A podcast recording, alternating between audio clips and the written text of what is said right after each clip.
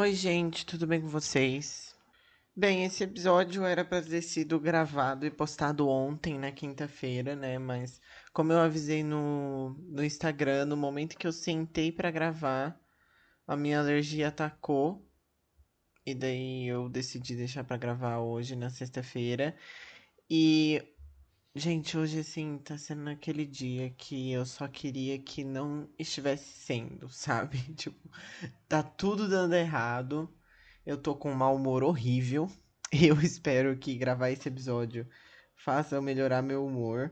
Eu dormi muito pouco, eu dormi acho que, sei lá, umas 5 horas. E eu não quero ir dormir porque hoje é sexta e eu não tenho aula. Então, tipo, eu só queria, sei lá, jogar ou fazer alguma coisa muito legal. Mas eu tô com um mau humor horrível. Então, tipo. Vamos ver, né? Mas, enfim. É, finalmente nós vamos falar sobre mitologia greco-romana, né? Acho que deve fazer um mês ou mais de um mês que nós não tínhamos nenhum episódio de mitologia grega ou de qualquer outra mitologia, né?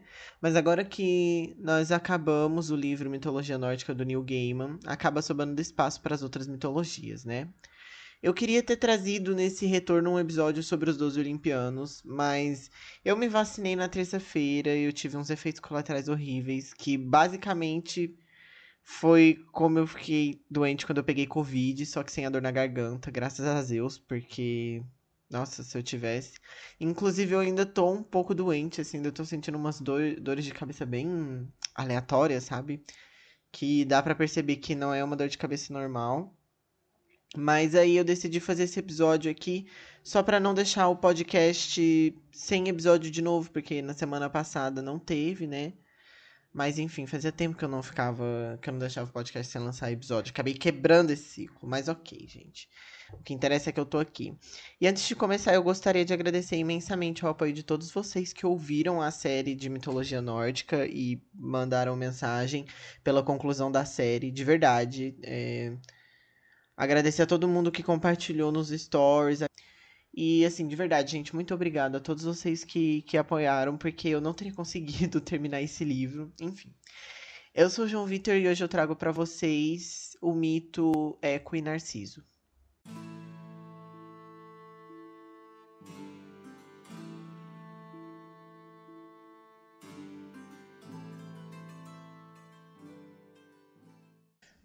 E bem, eu vou tentar deixar essa esse mau humor pra lá e vou tentar focar completamente aqui.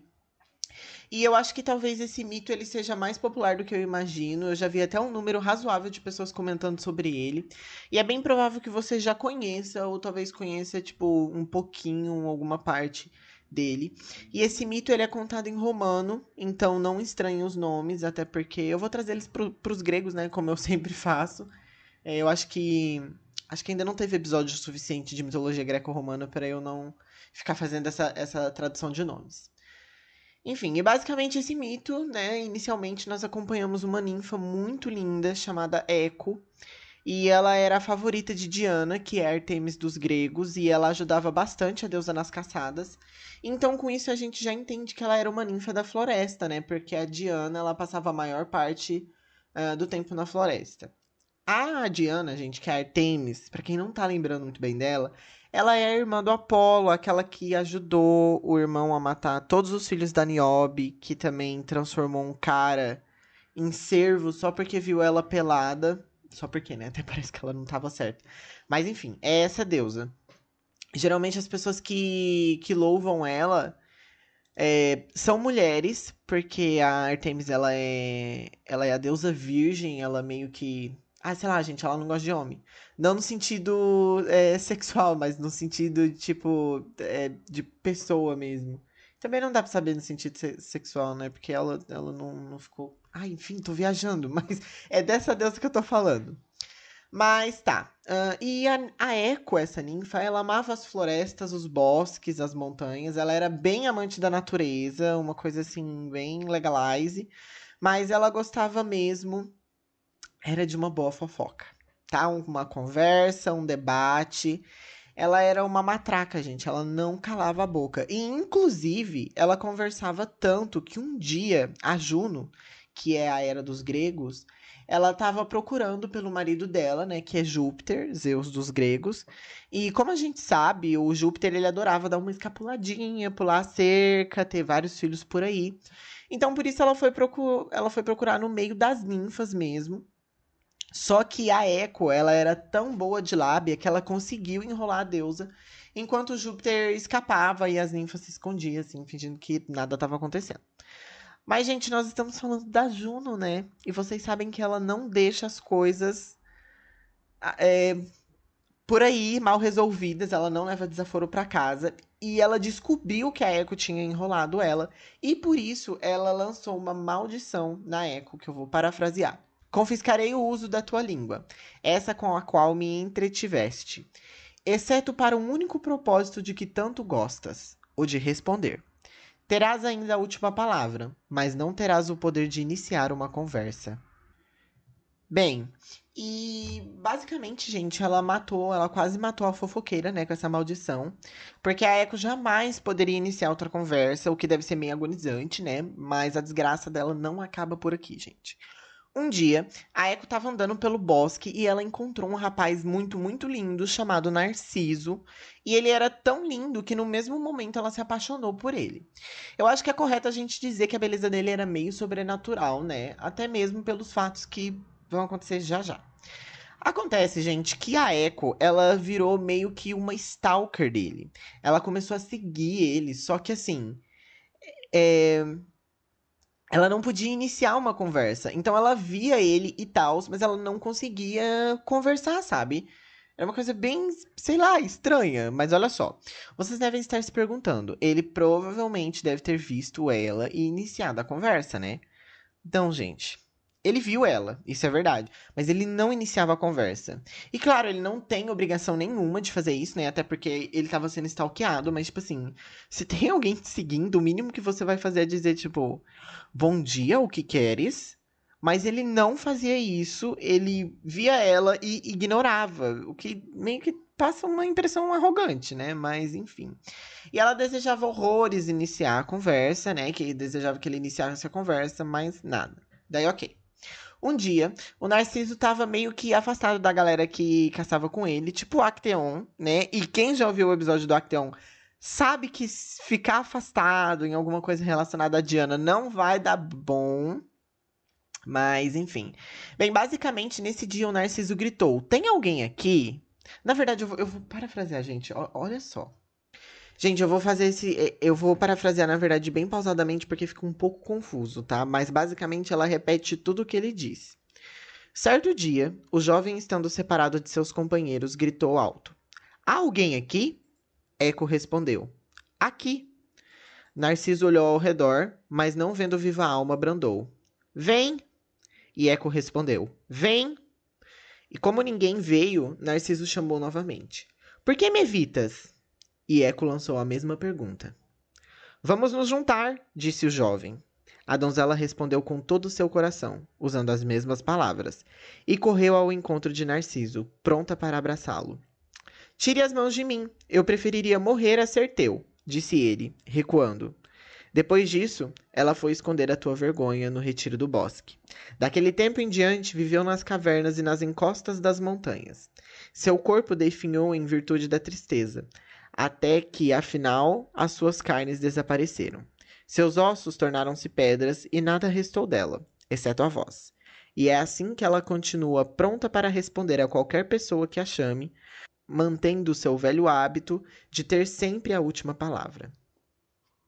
E aí, gente, basicamente foi assim que surgiu o eco nas cavernas, né, nas montanhas, de acordo com a mitologia grega. Mas calma um pouquinho. Existe meio que um errinho nesse mito, pelo menos nessa versão. A maldição da Juno, eu vou repetir para vocês, era: confiscarei o uso de tua língua, essa com qual me entretiveste, exceto para um único propósito, de que tanto gostas, o de responder. Terás ainda a última palavra, mas não terás o poder de iniciar uma conversa. Então, assim, nessa maldição, a Echo só poderia iniciar uma conversa, mas ela poderia sim responder a pessoa normalmente. Então, meio que eu não vi sentido em ela simplesmente não responder o Narciso, sabe? Eh, ela fica só repetindo o que ele fala. A não ser que tenha alguma. É, a não ser que tenha faltado alguma interpretação minha é, para com a maldição em si. Mas eu conversei com um amigo e ele falou que também não viu sentido. E assim, gente, eu sei, ah, o, nome dela é Eco, então era por isso, ela só tava respondendo Eco. Só que a maldição, ela não fala isso. A maldição só diz que ela não pode iniciar a conversa, ela só pode responder. Então, não sei, de repente foi uma falta de, de interpretação minha, mas enfim, ok. E aí, com isso, eu busquei outra versão, e o Robert Graves, no livro Os Mitos Gregos, é, volume 1, ele narra uma versão muito semelhante à que eu contei aqui, entretanto, é uma versão grega, porque todos os nomes são em gregos. E aí, nessa versão, é dito que a maldição da era foi a de que a Echo não poderia fazer o uso da voz, exceto para repetir totalmente os gritos dos outros. E, e aí, gente, essa versão ela faz bem mais sentido, né? Até porque a Echo é, até porque o eco, na verdade, a gente ouve ele bem melhor quando grita, né? Na verdade, a gente só ouve quando grita. Então, assim, é, fez bem mais sentido. Eu não entendi muito bem essa do Thomas Bullfit, que foi essa versão que eu li para vocês. Mas tudo bem, provavelmente eu perdi alguma coisa. Mas o mito não para por aí, gente. Depois que a Echo definhou dentro de uma caverna, por motivos de tristeza, porque um, um homem aleatório não quis ela, se bem que essa maldição dela também deve ser horrível, né? Certo, ela já tava bem pilhada nessa maldição e o resto ali só terminou o trabalho. Mas enfim. É... O Narciso, ele recusou outras ninfas, uma mais bonita que a outra, e elas ofereciam e elas ofereciam coisas para ele e ainda assim ele dizia não. Porém, um dia ele recusou uma ninfa que ficou muito, muito sentida e ela pediu é... ela pediu não, né? Ela fez uma prece aos deuses para que algum dia o Narciso sentisse o que é amar sem ser correspondido. E assim, gente, rapidinho, ninfa, para quem não sabe, são mulheres que estão fadadas a nunca envelhecer. E geralmente elas são muito, muito bonitas. Então, meio que tipo. É isso, é um perrengue chique. Tipo, ai meu Deus, eu nunca vou envelhecer, eu vou ficar bonita para sempre. Mas ok, né? Nós estamos falando de ninfas agora. E ok, então ela fez essa prece para que para que ele sentisse o que é amar sem ser correspondido e e gente, assim, o Narciso ele parece ser aquela pessoa insuportável, tá? A gente já viu um pouquinho dele, ele parece uma pessoa extremamente arrogante, mas acontece que a deusa da vingança ela ouviu a súplica da ninfa e eu já falei da deusa da vingança aqui, o nome dela é Nêmesis, e ela fez com que a súplica dela se realizasse. O Narciso, então, após uma manhã de longa caça, ele parou em um reguinho d'água ali que estava bem calmo e que refletia perfeitamente o céu. E quando ele se inclinou para beber água ali daquele lugar, ele viu a própria imagem no lago. E adivinha, gente? Sim, é isso mesmo. Ele se apaixonou por ele mesmo. E eu vou parafrasear, gente. Olha que homem doente. Pensou que se tratasse de algum lindo espírito das águas que residia na fonte. Fixou o olhar naqueles olhos brilhantes, naqueles cabelos cacheados como os de Baco ou Apolo, o rosto bem formado, o pescoço de marfim, os lábios abertos e o viço da saúde e os sinais da prática dos esportes em toda parte. Apaixonou-se por aquela imagem, que era a imagem dele mesmo. Aproximou os lábios dos lábios da imagem, mergulhou os braços para envolver o seu amado. Contudo, a imagem se desfez com o toque, voltando a se formar depois de um momento, renovando o estado de fascinação do rapaz. E aí, gente, ele ficou louco. Sim, gente, o Narciso era um, era um padrãozinho, mas ele ficou louco. Ele esqueceu o cansaço e tudo que ele estava sentindo por causa da caça. E, tipo, ele começou a ficar triste e gritar, porque me rejeita ser magnífico. Porque, tipo, quando ele encostava na água, a imagem dele se desfazia, né? Então era como se a pessoa estivesse fugindo dele. Não, olha isso, olha que, que homem doente. Por que me rejeita ser maravilhoso? Certamente a minha face não te causa repugnância. As ninfas me amam e tu mesmo não pareces estar indiferente a meu respeito. Quando estendo os braços, fazes o mesmo e sorris quando sorrio para ti, e respondes aos meus acenos com acenos iguais. Suas lágrimas caíram na água e distorceram a imagem. Quando via que o reflexo ia desaparecendo, exclamava: Fica, eu te imploro! Deixa-me ao menos manter os olhos sobre ti se não posso tocar-te. E aqui, gente, depois disso aqui, a gente tem bastante divergência, porque em algumas versões vão dizer que ele definhou ficando ali, olhando para si mesmo até morrer, o que é ridículo por si só. Mas tem uma pior ainda. Ela diz que ele foi tentar se abraçar e ele caiu na água e ele morreu afogado porque ele não sabia nadar. E aí, gente, tem essa versão do Robert Graves que descreve muito bem o significado da palavra narciso, narcisista, que é daí que vem essa palavra, né, de acordo com a mitologia grega. Nessa versão, a deusa que amaldiçoou Narciso é a própria Artemis, o que faz muito sentido, né? Porque ele não só rejeitou a Equil, mas também outras ninfas da floresta que são protegidas da Artemis. E ele vai dizer que ela fez com que ele se apaixonasse, negando-lhe, entretanto, a consumação de seu amor. E, tipo, que é uma coisa mais poética, né? Eu acho tão idiota, mas eu acho tão legal ao mesmo tempo. É, é muito mitológico.